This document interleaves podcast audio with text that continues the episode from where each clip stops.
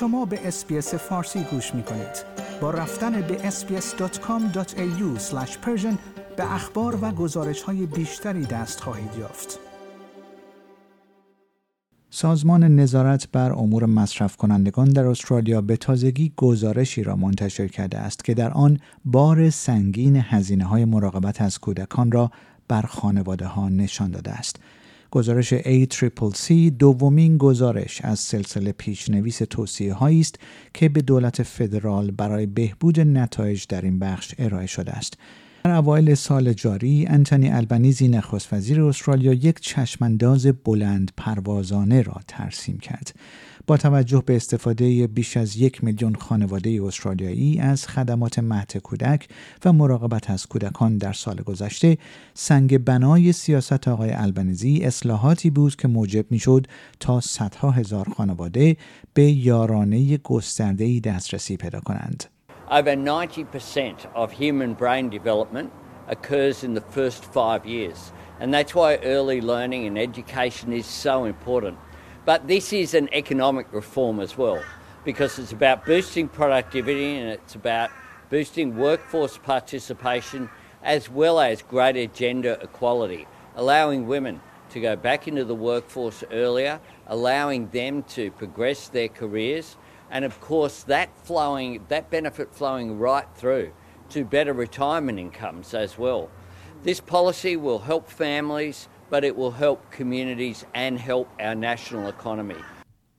با آنکه تاثیر کامل گسترش این سیاست تا کنون نامشخص است جیسن کلر وزیر آموزش و پرورش استرالیا به سکای نیوز گفته است که او معتقد است که این سیاست تاثیر مطلوبی ایفا کرده است The, the good news is the cheaper childcare laws that we passed through the parliament last year that have started in July of this year are now starting to have an effect. We've seen the cost of childcare on our on average drop by 14% uh, in July. That's a good thing, but there's a lot more work that needs to be done here. And this report zeroes in on what are the next stage, what's the next stage of reform that's needed.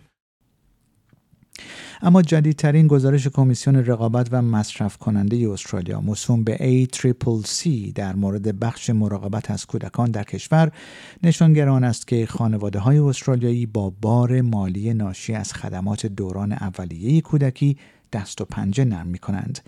در این گزارش نشان داده شده است که استرالیایی ها تقریبا بیش از هر جای دیگری در جهان برای مهد کودک و خدمات مراقبت از کودکان پول پرداخت می کنند. کمیسیون رقابت و مصرف کننده استرالیا می‌گوید که یک خانواده متوسط استرالیایی با داشتن دو درآمد و دو فرزند تحت مراقبت حدود 16 درصد از بودجه خود را برای مراقبت از کودکان خرج می کند. به گزارش این سازمان این نسبت بسیار بالاتر از میانگین سازمان توسعه و همکاری های اقتصادی یا همان OECD است که 9 درصد است. جسیکا راد مدیرعامل د پرنت هود است گروهی که از والدین و مراقبان حمایت می کند. او می‌گوید که بسیاری از والدین در موقعیت غیر ممکنی قرار گرفتند. What we want is holistic reform. And what's really good about this latest report from the ACCC, which is one in a series, uh, is that it's talking directly about um, how pricing works in early childhood education and care. And what we would really like to see is affordable, universal, quality early childhood education and care for every child in Australia so that we can really pick up on those first five years, which are crucial to a child's development, and make sure no child misses out. خانم راج میگوید که این بار مالی در نهایت نتیجه معکوس دارد. the is ridiculous um, and it's certainly not in line with the rest of the OECD. You're begging, borrowing, and stealing care where, where you can get it. You're leaning on family, you're leaning on friends, and you just feel like something's going to have to give.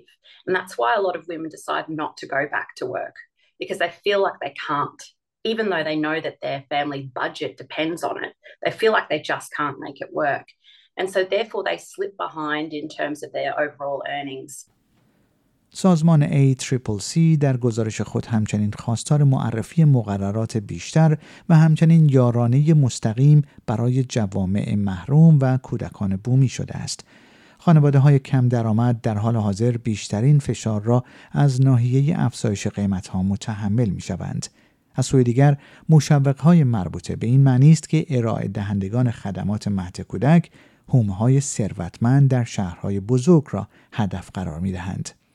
در همین راستا جینا کاس گوتلیب رئیس ACCC در بیانیه اعلام کرده است که تنظیمات خط مشی کنونی خدمات مقروم به صرفه و امکان دسترسی را برای همه استرالیایی ها فراهم نمی کند.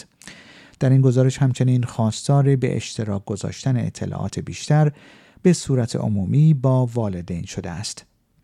گفتنی است این روند هنوز به اتمام نرسیده است و ACCC قرار است سومین و آخرین گزارش خود را تا 31 دسامبر ارائه کند.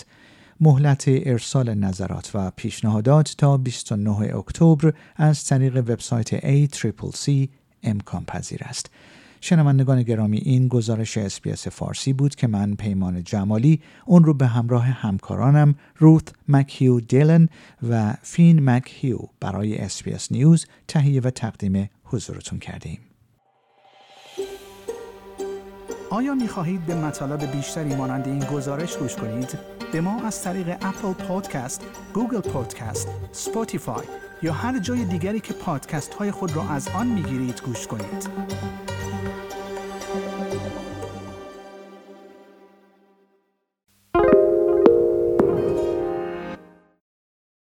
SBS is Australia's most trusted multilingual broadcaster. Our listeners are loyal, highly engaged, and have supported countless local businesses. We offer advertising packages for businesses of all sizes. Our experienced sales team will guide you through the process of owning a great campaign. Bring your own ad or have our production team make you something in one of our 68 languages.